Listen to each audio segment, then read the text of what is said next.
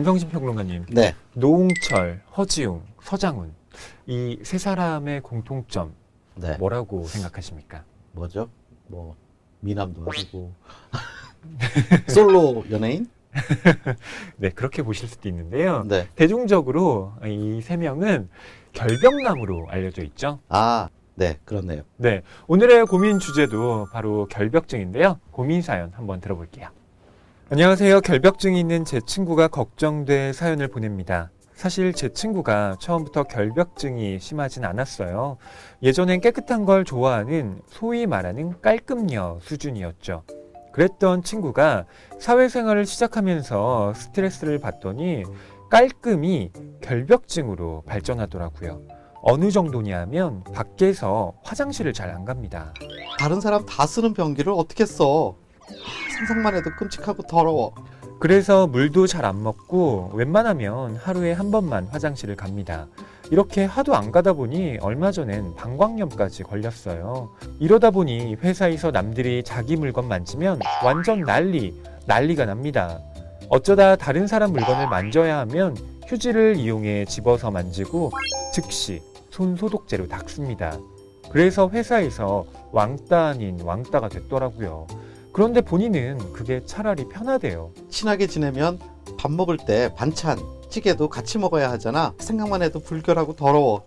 차라리 혼자 먹으면 위생적이고 얼마나 편한데. 그렇게 회사 생활을 하고 더러워진 자기 몸을 씻는다며 1시간 30분 동안 샤워를 하는데요. 알고 보면 1시간은 샤워를 하고요. 30분은 화장실 청소를 합니다. 결벽증인 제 친구, 다른 사람과 어울리며 살 방법은 없을까요? 제가 생각하기에 이 친구분은 원래는 좀 깔끔한 성격이었는데 이것이 일에 대한 스트레스 때문에 결벽증 증상 같은 것으로 나오는 것이 아닌가 이런 생각도 살짝 듭니다. 그러면 오늘의 해결책 허희 평론가께서 추천해 주실 책은요?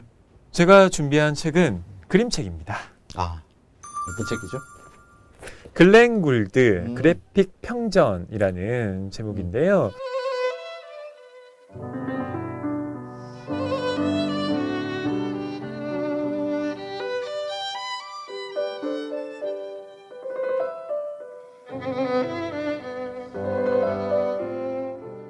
이 책을 추천한 첫 번째 이유는 결벽증이 있었던 유명인의 삶을 좀 들여다봄으로써 자기의 삶을 되돌아볼 수 있다는데 어, 제가 방점을 좀 찍어봤습니다. 그게 또 사실 위로도 되기도 해요. 그렇죠. 네, 나만 그런 거 아니네라고 생각할 수 있으니까요. 맞아요.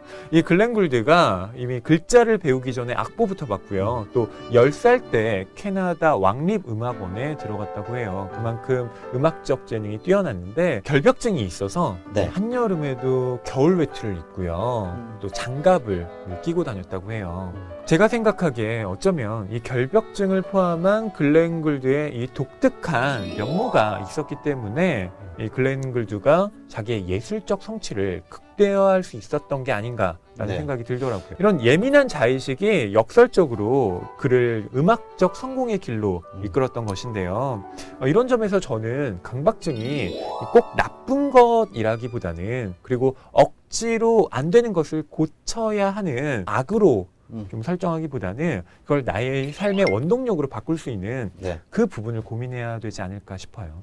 글렌 굴드가 실제로 이 책에서 이런 말을 하고 있는데요. 책의 뒷부분에 쓰여 네. 있습니다. 내가 사는 방식이 대부분의 사람들과 닮았다고 생각하지 않습니다. 난 그것이 마음에 듭니다. 생활 방식, 그리고 일. 이 두 가지가 서로 완전히 융합되었습니다. 이것을 기벽이라고 부른다면 그렇습니다. 나는 기인입니다. 자신의 장점으로 어, 인식한다라는 거 굉장히 좋은 어떤 사례 이런 음. 것을 이 글렌 굴드가 보여준다는 생각도 듭니다. 네. 또 이 책을 추천한 두 번째 이유는 이야기와 더불어서 또 그림을 함께 감상할 수 있는 음. 재미가 있다는 거예요. 네. 글렌 굴드의 뭐 전기, 인터뷰, 다큐멘터리 등등을 다 포괄해서 음. 한 10여 년에 걸쳐서 만든 작품입니다. 그래서 이 책 안에는 글렌 굴드의 기이한 삶뿐만 아니라 어, 그가 어떤 내면을 가졌는지 그리고 그가 어떤 예술을 하려고 했는지가 그림과 이야기가 절묘하게 조화가 돼서 어, 독자들에게 전달하고 있어요. 굉장히 깊이 있는 독서가 가능하겠군요. 김성신 평론가님은 어떤 책 준비하셨나요? 네, 제가 오늘 소개해드릴 책은 나는 강박 장애입니다라는 제목의 책입니다. 음.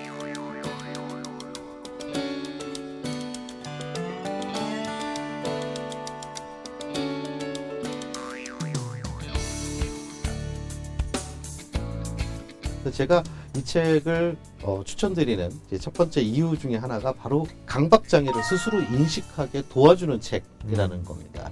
그러니까 지금 아마 사연 주신 분의 그 친구분은 어, 본인이 결벽증이라는 사실을 어, 잘 모르실 수도 있어요. 음. 그리고 또 설사 좀 안다고 하더라도 이것이 그렇게 병적인 걸까? 라고 생각하실 수 있다는 거죠. 필요 이상으로 손을 너무 자주 씻거나 오래 씻는 이런 것들도 다 강박장애의 어떤 특징적 증상이라고 하거든요. 예. 바로 그러한 부분들을 스스로 인식할 수 있게끔 이 책이 도와준다라는 겁니다. 음.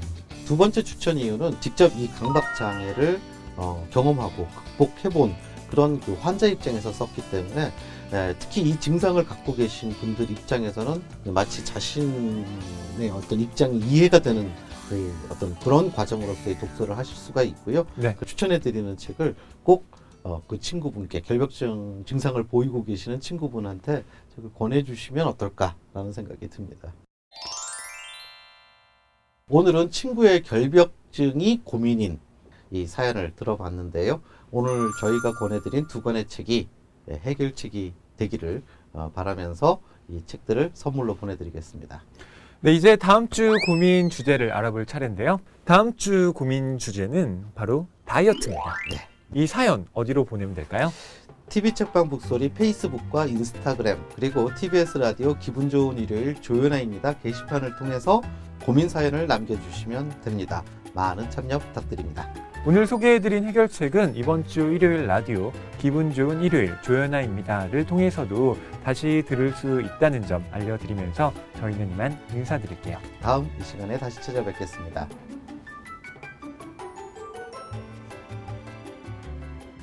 오늘 방송 좋았나요? 방송에 대한 응원 이렇게 표현해 주세요. 다운로드하기, 댓글 달기, 구독하기, 하트 주기. 더 좋은 방송을 위해 응원해 주세요. 다운로드하기, 댓글 달기, 구독하기, 하트 주기. 기억하셨죠?